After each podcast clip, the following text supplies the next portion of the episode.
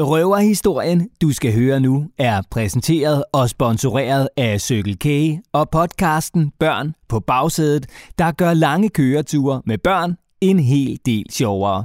Udover røverhistorier, så kan du i podcasten Børn på bagsædet også høre sjove quizzer, hvor børnene kan dyste mod de voksne, og masser af vittigheder til køreturen. Du finder podcasten i din podcast-app. Bare søg på Børn på bagsædet.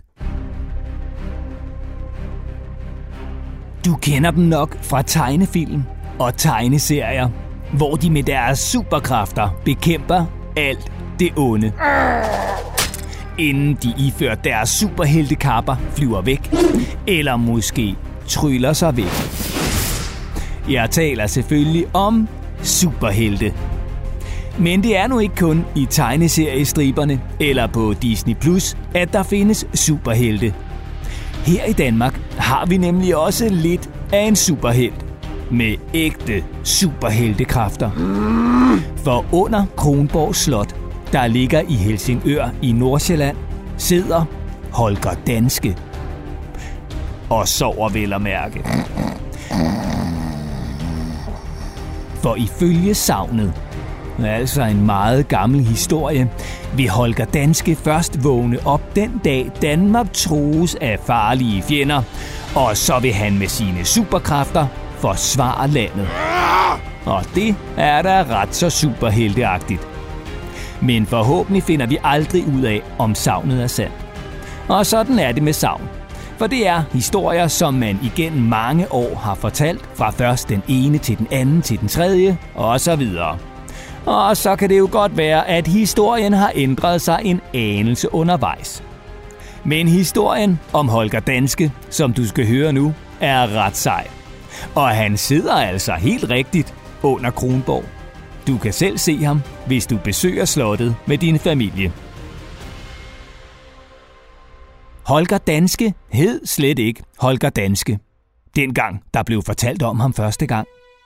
Hans navn dengang var og hold nu godt fast på hat, briller og løse mælketænder, for nu skal jeg prøve at udtale navnet uden at slå alt for mange krøller på tungen.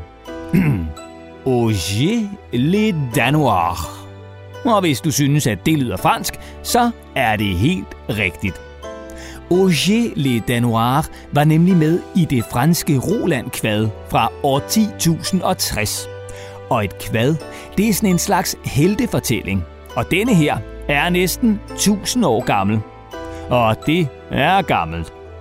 Nå, men Auger Le Danoir, altså ham, der senere blev til Holger Danske, ja, han var i den gamle heltefortælling en af de mange ridere i Karl den Stores hær.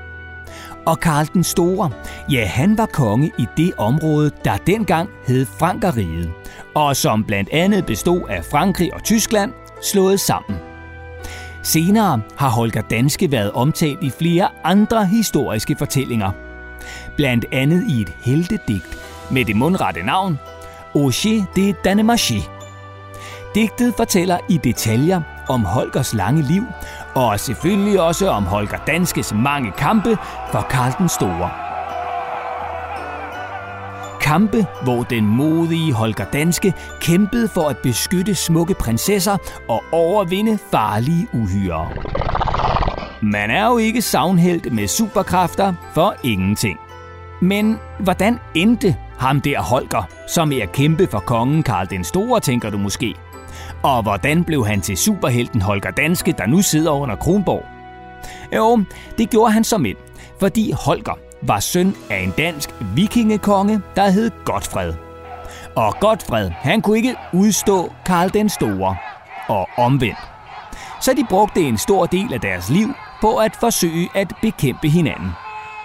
Men for til sidst at sikre freden, blev Godfred tvunget til at sende sin søn Holger afsted til Karl den Store som en slags betaling for freden.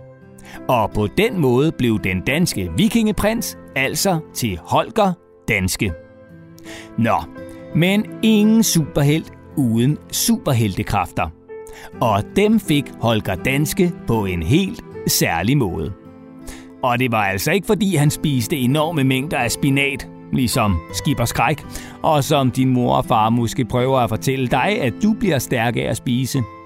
Nej, Holger Danske fik sine superheltekræfter af seks gode feer. For ifølge fortællingen fik Holger Danske, da han lå i sin vugge, nemlig besøg af seks feer, som hver især kyssede ham og gav ham en gave for livet. En af feerne gav ham mod. En anden gav ham styrke. En tredje kampgejst. En fjerde uovervindelighed. En femte veltalenhed. Og af den sjette fe fik han udødelighed. Ret cool. I årene efter blev Holger Danske en slags nationalhelt, og blandt andre H.C. Andersen, altså den gamle danske og verdensberømte forfatter, skrev eventyr om ham, hvor han sidder i Kronborgs kældre. Og det er altså også der, han sidder i dag. Holger Danske altså, og ikke H.C. Andersen. Og hvor du og familien altså kan se ham, hvis I besøger Kronborg Slot. For nede under slottet, langt nede i de lange, mørke og underjordiske gange, sidder Holger Danske, hugget ud i sten og sover.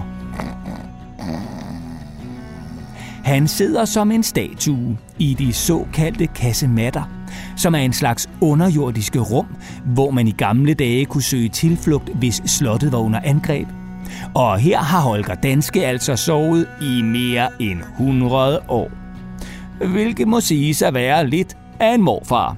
Som jeg ikke engang tror, din egen far eller bedstefar kan præstere. Men Holger Danske, han sover altså endnu. Og ifølge savnet, så vågner han først op den dag Danmark er under angreb, så han kan forsvare fædrelandet mod det onde. Så hvis du og familien besøger Kronborg og Holger Danske, så sørg for at være stille, så han kan få lov at sove i fred. Så er han nemlig helt frisk og fuld af superkræfter, hvis der en dag bliver brug for ham. Det var historien om Holger Danske under Kronborg Slot, produceret af Go Little for Circle K. Og vil du høre flere spændende og lidt hemmelige historier fra rundt omkring i Danmark, så kan du finde flere fortællinger i din foretrukne podcast-app. Du skal bare søge efter podcasten Børn på bagsædet.